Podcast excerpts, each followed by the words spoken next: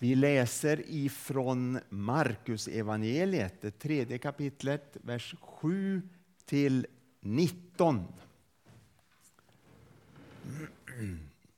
Och det står det så här.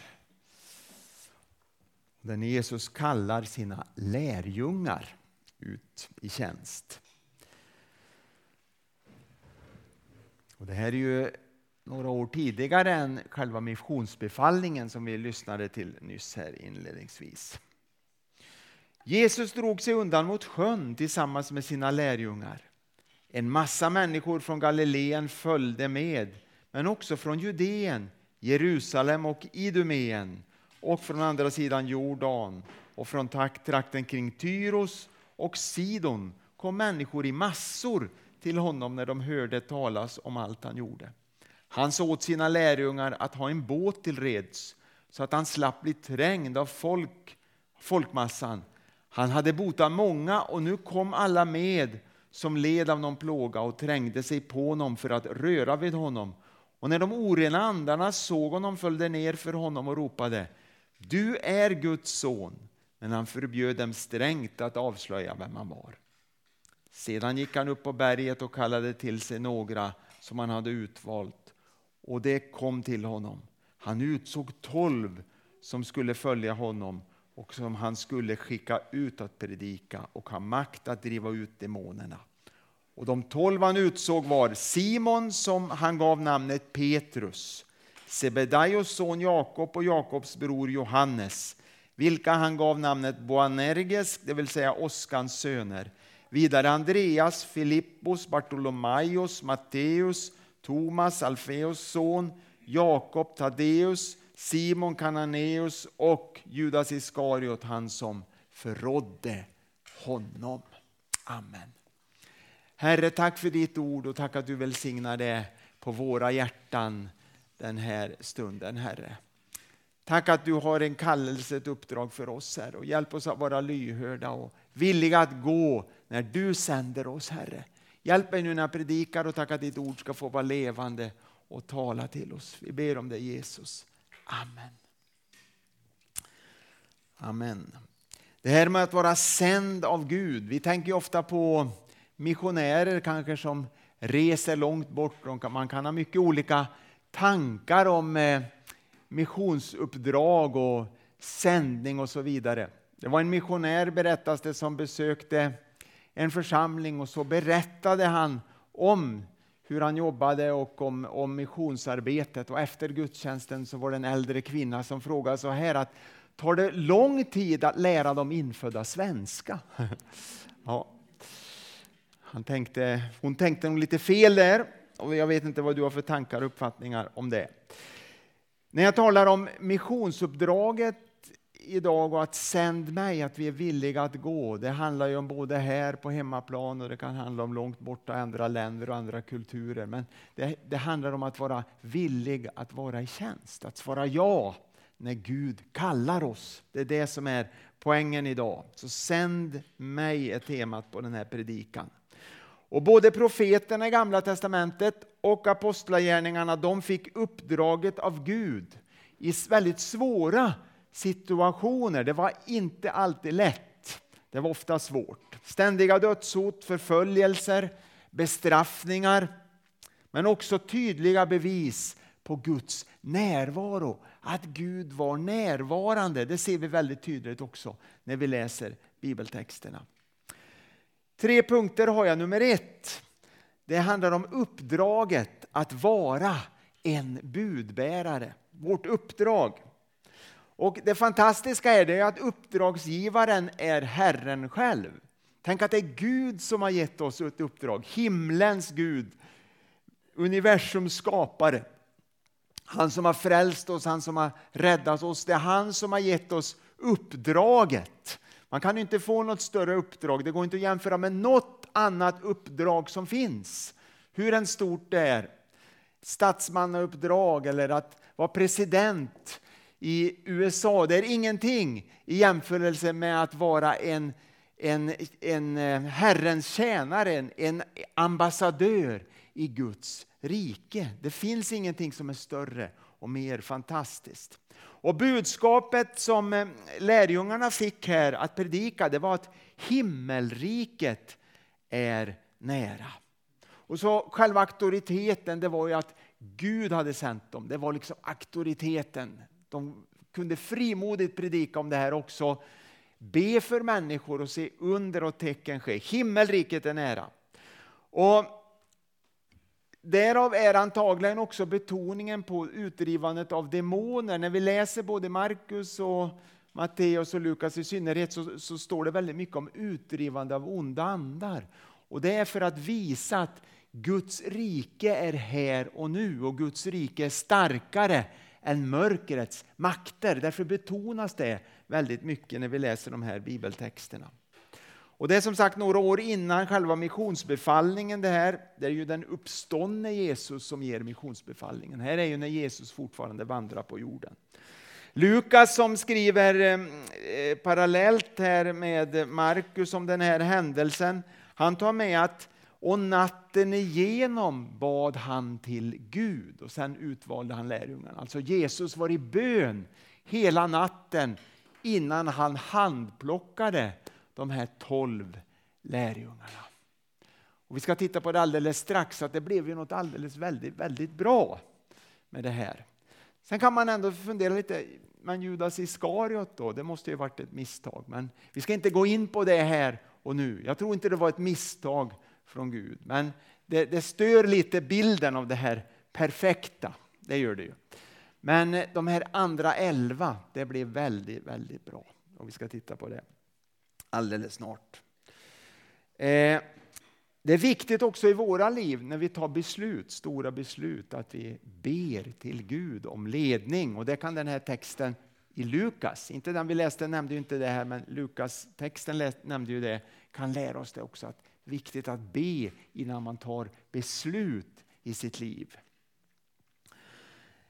Eh, evangelierna talar även i andra texter om eh, när Jesus sänder lärjungarna vid andra tillfällen. Bland annat de 72. Det fanns ju fler lärjungar än de 12, det ska vi komma ihåg. Men det var ju de här, den här innersta kretsen som vi läste om här och som, vi, som är mer känd. Men han hade ju fler lärjungar också. Och där eh, står det också mera utförligt om kraftgärningarna som ska följa förkunnelsen och också eh, uppträdandet de ska eh, visa när de skickas ut och så vidare. Vi går till Gamla Testamentet, Jeremia 1, 4-10. Jag vill också läsa det. Jag kommer att knyta an lite, väldigt lite, men bara något lite till Gamla Testamentet här också. För det är också kallelser människor fick från Gud redan i gamla förbundet. Och speciellt profeterna tänker jag på. Och då står det så här i Jeremia 1, 4-10. Herrens ord kom till mig. Innan jag formade dig i moderlivet utvalde jag dig. Innan du kom ut ur moderskötet gav jag dig ett heligt uppdrag att vara profet för folken. Men jag svarade, Herre min Gud, jag duger inte att tala. Jag är för ung. Då sa Herren till mig, säg inte att du är för ung, utan gå dit jag sänder dig och säg det jag befaller dig. Låt dem inte skrämma dig, ty jag är med dig, och jag skall rädda dig, säger Herren. Och Herren sträckte ut handen och rörde vid min mun och sa, jag lägger mina ord i din mun. Idag skall jag ge dig makt över folk och riken.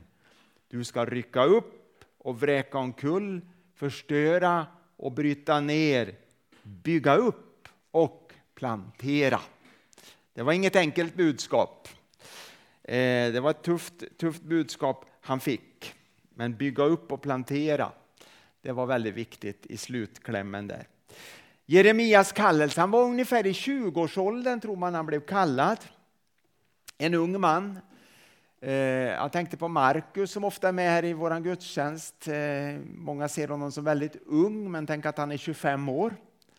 Eh, Jeremia var fem år yngre än Markus, det kan du tänka på. Och fick ett uppdrag att tala profetiskt till hela Israels folk. Gud utväljer unga och det har han alltid eh, gjort. Han utväljer medelålders och äldre också. Men vi får inte förakta det här att unga är kallade av Gud och kan få stora uppdrag. Eh, han verkade ungefär, hans verksamhetsperiod var ungefär 40 och ett halvt år. Ganska precis, man kan nog räkna ut det när man ser hans eh, eh, arbete här i, och vilka kungar som regerade. Och det var oroliga tider också. Och han skulle tala oavsett om folk lyssnar eller inte. Och Det här är viktigt när man är sänd av Gud. Det spelar ingen roll. Det är underordnat om folk lyssnar eller inte. Det där är vi väldigt påverkade av, men det är inte det viktiga. Utan det viktiga är att uppdraget vi har, vi är kallade av Gud. Vem har kallat oss?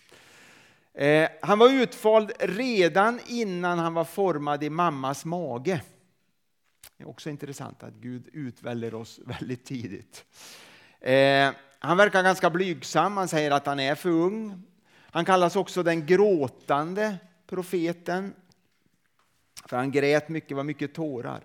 Men han hade ett heligt uppdrag. Tufft budskap, men målet var att bygga upp och plantera, även om han måste också riva ner en hel del först. Så slutsatsen här kan man säga, det är tydligt att Guds kraft är starkare än ondskan. Gud har mer makt än det onda. Det ser vi här också när lärjungarna skulle predika himmelriket är nära. Demonerna fick lämna. Det blev tydliga konfrontationer mellan de båda rikena. Och det blir det också idag om vi predikar evangelium. Det blir konfrontationer som kan visa sig på lite olika sätt. Men det är inte alltid enkelt utan det är ofta ett form av motstånd och jag tror alla här känner igen vad jag talar om. Uppdraget är heligt. Det beror på att jag representerar Herren. Jag sa ju att det är jordens och himmelens skap, universums skapare, himmelens skapare som, som har kallat oss. Därför är uppdraget heligt. Jag är en ambassadör för Guds rike. Man talar mycket om ambassadörer idag, man läser mycket om ambassadörer. Och ibland blir ambassadörer uppkallade Ehm, eh, till, till en regering i ett land, en utländsk ambassadör. Sverige gör så ibland om det är någonting som är kanske spionage, misstänkt spionage och andra saker. Och svenskar blir uppkallade, svenska ambassadörer blir uppkallade också till, eh, till de högsta ledningen i ett land. Och ambassadören har ett viktigt uppdrag, han är representant för ett land, för en nation. Det är väldigt viktigt hur man uppför sig, vad man säger, man får väga sina ord på guldvåg verkligen och så här. Men, men att vara en ambassadör för Guds rike, det är ännu mycket, mycket större och ännu mycket, mycket viktigare.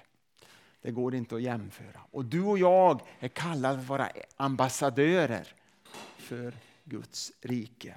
Han, vill sen, han sänder oss ut på uppdrag.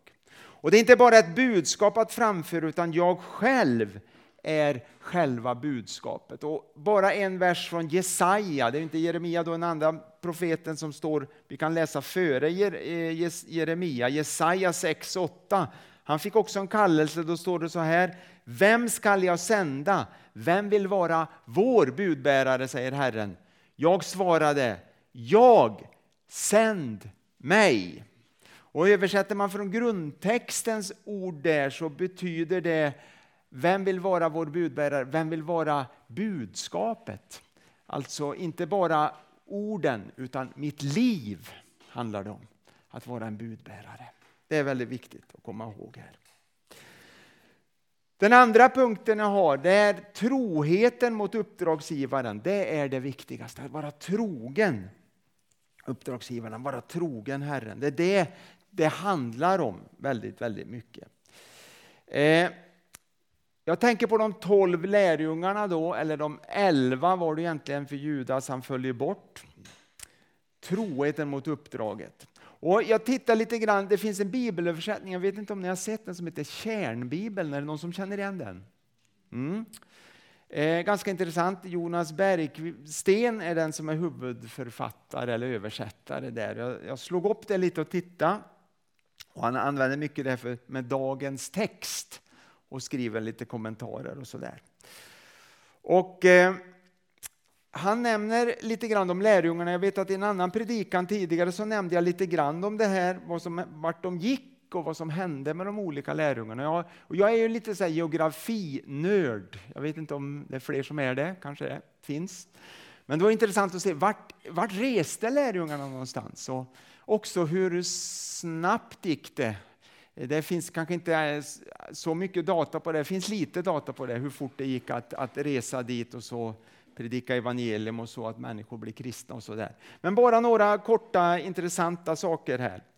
Eh, man räknar med att vid det första hundraårsskiftet av vår tideräkning, alltså ungefär hundra efter Kristus, så var stora delar av världen evangeliserad. Det är ju väldigt intressant. Stora delar av hela världen var evangeliserad. Eh, då tänker vi eh, Europa, eh, inte allra nordligaste Europa, men eh, mycket, stora delar av Europa, stora delar av eh, Asien, och delar av Afrika också var evangeliserade. Den världen man, man kände till. Då. Det är väldigt intressant. Och eh, Det var långt från Jerusalem man hamnade, missionärerna.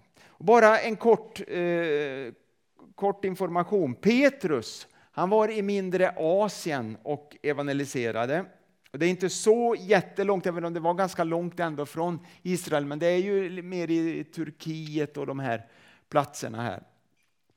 Och vi vet att han uppehöll sig länge, en längre tid i Antiochia och i Rom, alltså i Italien också. Och det var där han blev martyr. Andreas tycker jag är väldigt intressant. Eh, Petrus bror. Han drog iväg längre, han reste norrut och han evangeliserade i, i Bulgarien. Eh, Ukraina tror man att han var också i Kiev och det finns ju en Andreaskyrka i Kiev. Så det är intressant. Rumänien och Ryssland och han kan ha varit ända uppe vid gränsen till Finland. finns det vissa saker som tyder på.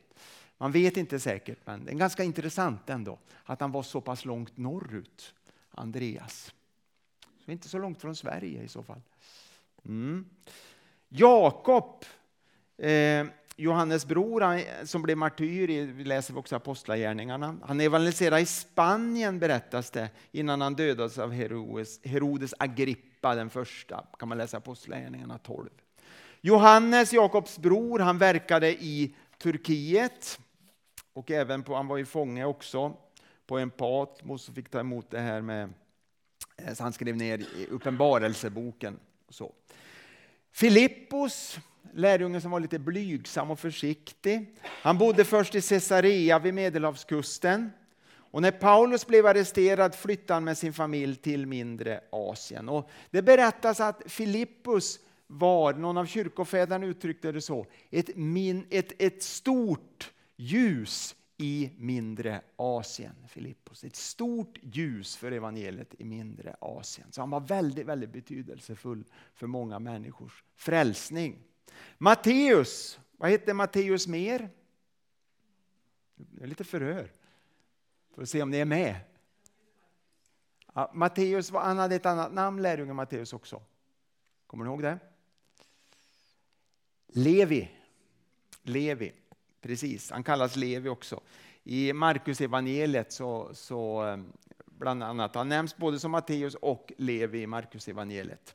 Han verkar först i Nordafrika men rörde sig senare söderut och han räknas som Etiopiens apostel. Och är du lite geografiintresserad kan du säga att Etiopien det är ju en bra bit ändå från Israel. Överkomligt kanske, men det är ganska långt. Men han blev apostel i Etiopien.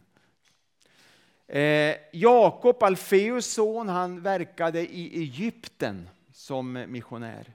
Judas Taddeus och Seloten Simon, eller Simon Seloten, de evangeliserade tillsammans, verkade som i Mesopotamien och Persien, alltså nuvarande Irak och Iran, så var de och evangeliserade.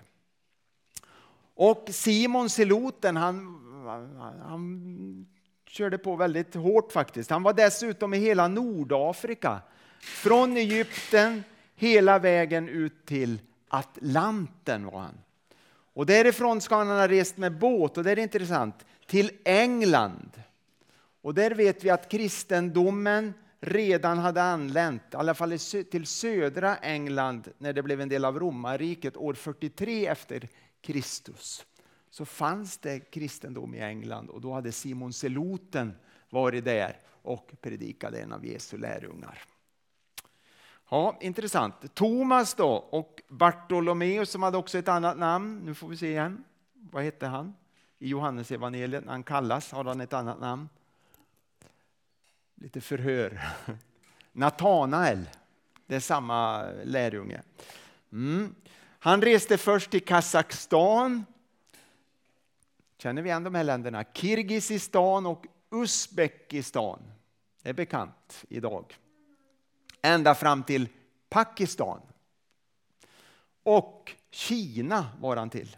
Och efter apostlamötet i Jerusalem, då de antagligen återvände till Jerusalem och var med på det, om jag har förstått det rätt, så skickas de ut igen och då via Saudiarabien till Indien. Så ända där borta var de och predikade evangelium. Och långt senare, och än idag, pratar man också om att det finns Tomaskristna eller Tomaskyrkor i Indien. Och det är intressant också. Södra Indien. Ja, lite intressant det där. De var trogna verkligen uppdraget att resa ut och predika evangelium. De gav inte upp trots motstånd och de var trogna ända in till döden. Vi vet att de blev martyrer, möjligtvis att Johannes inte blev det. Mm. Det viktigaste är inte om människor lyssnar eller inte, utan det handlar om att lyda utan kompromiss. Jag tänker på profeten Jeremia här igen. Han gick fast han visste att det kommer att kosta allt. Och de andra profeterna också och likaså lärjungarna. Även om lärjungarna till en början med inte förstod särskilt mycket vad det kom att handla om och vad det kom att kosta. Utan det kommer de upptäcka senare. Uppdraget är viktigaste, lyda utan kompromiss, vara trogen vår uppdragsgivare.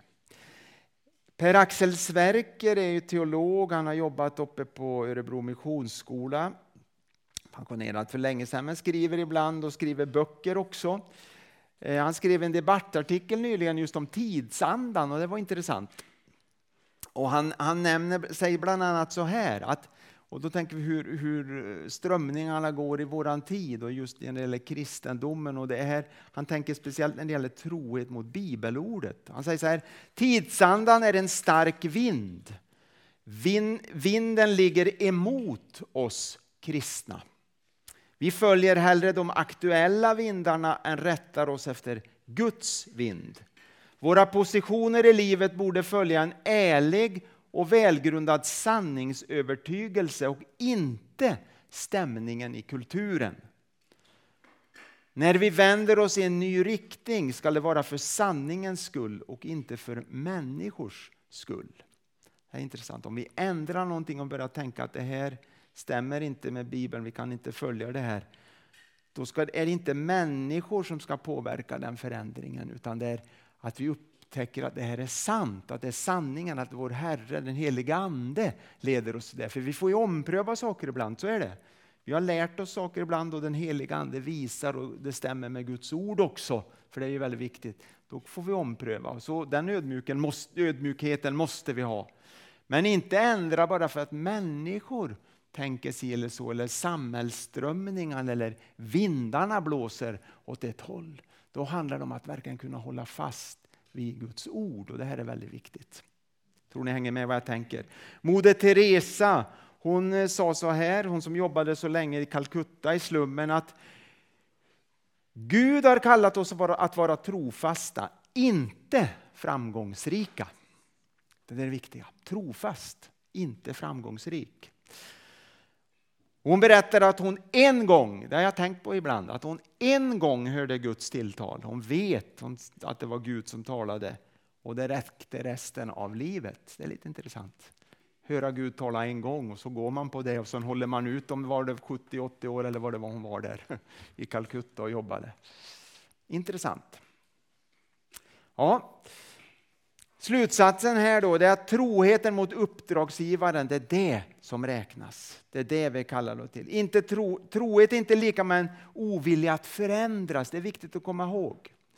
Trohet är att lyssna till den många gånger stilla rösten som talar i våra hjärtan. För Gud talar ofta genom den stilla rösten och manar oss. Och våga lita på min uppdragsgivare. Det är det det handlar om hela tiden. Hela livet går ut på det. Att våga lita på Gud i vardagslivet och i allt jag gör och till det han har kallat mig till.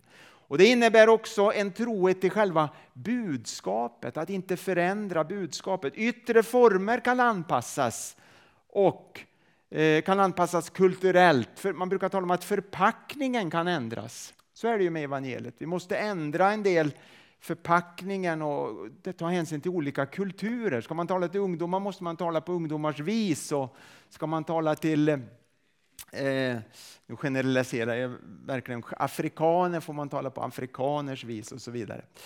Ni förstår vad jag menar. Eh, men vi får aldrig själv, tumma på själva kärnbudskapet. Det går aldrig att tumma på. Kärnbudskapet, det går aldrig att förändra. Det tredje och sista. Beroendet av Gud för att kunna utföra uppdraget. Vi är helt beroende av Gud för att kunna utföra uppdraget vi har fått. Beroendet av den helige Ande. Jag tänker på kallelsen och, och löftet som vi hörde Lennart läsa i inledningen. Att Anden måste få tillträde till våra liv. Och han har ju lovat att vara med oss och ge oss den kraft vi behöver. Apostlagärningarna 1 och 8 säger så här.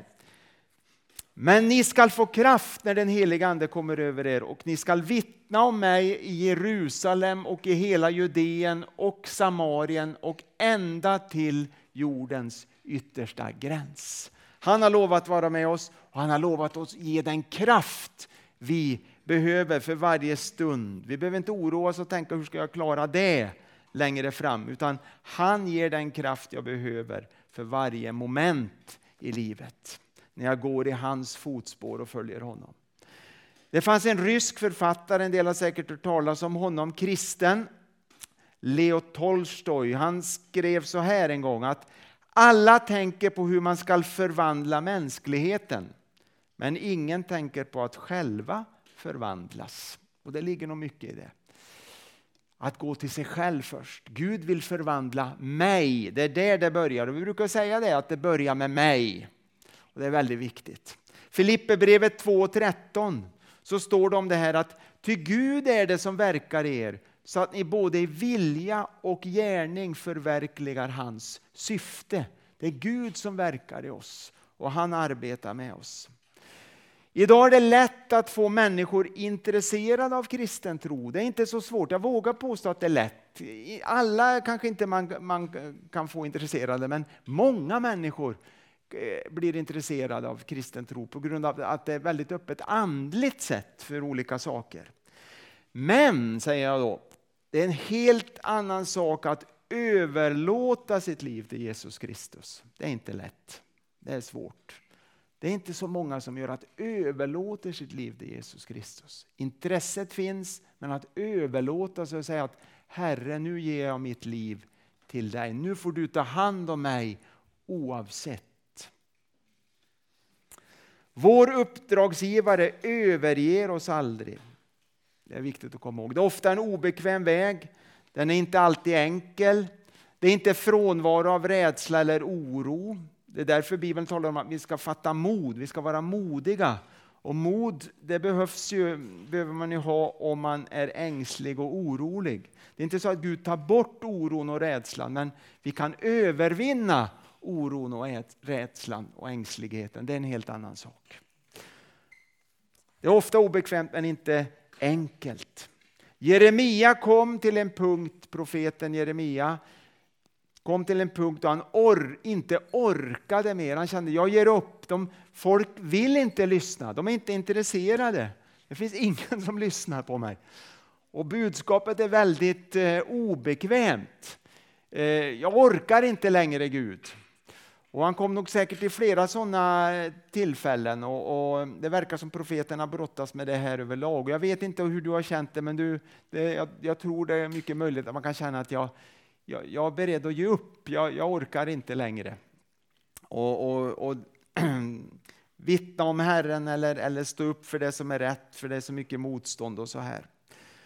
Men eh, då står det så här i Jeremia 29, jag tycker det är under, en underbar vers som jag tänker mycket på också.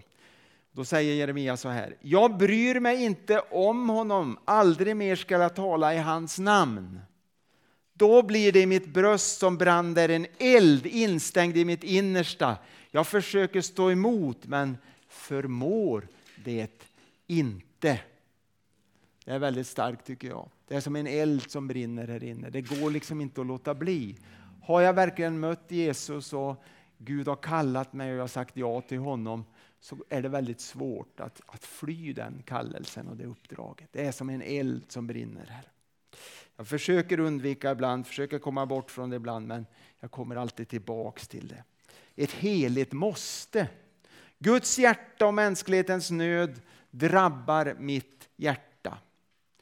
Och det ser vi i våra egna liv. Men Gud utrustar oss och tar allt ansvar i våra liv när han kallar oss. Det är viktigt. Vi kan alltid lita på Gud. Han är med oss och han ansvarar för att tjänsten bär frukt och blir välsignad. Fast vi kanske inte tycker det blir några resultat så tar Gud ansvar. Det är ju det viktiga. Att det blir liksom en, en man, man sår för det eviga hos människor när man tjänar Gud. Ah, och vi får lita också på att den heliga Ande ständigt fyller på mig. Och det gör han när vi lever i vårt uppdrag. Det är när vi undviker att följa Herren och inte eh, säger ja till hans uppdrag, det är då vi blir också utarmade andligt sett. Men när vi säger ja till Jesus och följer honom och går hans vägar, då fyller han ständigt på också med ny kraft för varje dag. Jag tror du har erfarenhet av det också. Den heliga Ande fyller på ständigt med ny kraft i våra liv. Och vi får uppleva, trots att det är svårt, trots att det är tufft många gånger, en inre glädje, en inre lycka, skulle jag vilja eh, påstå.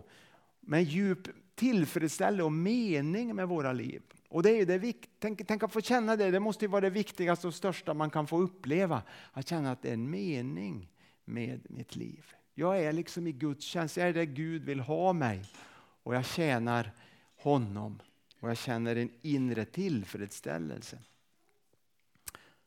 Mm. Gud lovade att vara med Jeremia, på samma sätt lovade han vara med oss och på samma sätt som han också lovade att vara med de första apostlarna, de första lärjungarna. Så är han med oss. Den mäktigaste är på vår sida, vi får aldrig glömma det. Ja till Gud, det innebär ett välsignat liv. Ett nej till Gud det innebär en inre otillfredsställelse. Och du kanske har en bekännelse och är kristen men säger nej och stänger ute Gud från att få ingång i ditt allra innersta och ta över i ditt liv. Så blir du mindre finstämd också för Andens stilla röst. Man blir inte så lyhörd när Gud talar och manar. Men säger du ja till Gud då får du ha en öppen kommunikation och du kan känna en lyhördhet och en känslighet för den inre stilla rösten. Sänd mig, svara ja på Guds kallelse. Det är det viktigaste.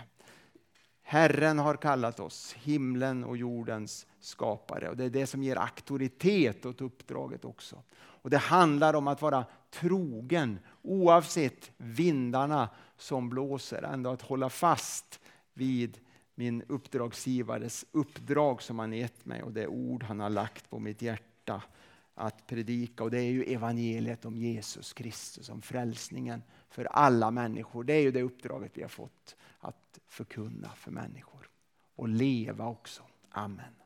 Tack Jesus för den här söndag förmiddagen. Tack att du känner oss var och en och du känner våra hjärtan och våra tankar. Herre, tack att vi får svara som Jesaja. Här är jag, sänd mig. Herre, du ser brottningskampen som Jeremia hade här och du ser att vi också har brottningskamp på olika sätt. Kanske vi säger att jag är för gammal eller jag är för ung eller jag är för upptagen eller jag är för svag eller jag är för sjuk Herre. Men Herre hjälp oss att svara ja oavsett Herre. Du känner våra villkor och du vet allt Herre. Och du, du kräver inget som eh, inte går att uppfylla, Herre. Vi, tack att vi får lita på dig, att du har omsorg om oss. När du kallar oss då, då skickliggör du oss också. Och då, då kan vi fungera i det uppdrag du har gett oss. Vi prisar dig för det Herre. Tack att du känner var och en av mina vänner här i församlingen Herre. Du ser att vi står i olika skeenden i livet Herre. Och tack att du har ett uppdrag för oss alla på olika sätt Herre. Där du har, där du har placerat oss och dit du har kallat oss att vara där, där har du ett uppdrag för oss också Herre. Vi tackar dig för det. Jesus, tack att du möter oss och tack att du välsignar oss den här stunden. I Jesu namn. Amen. Amen.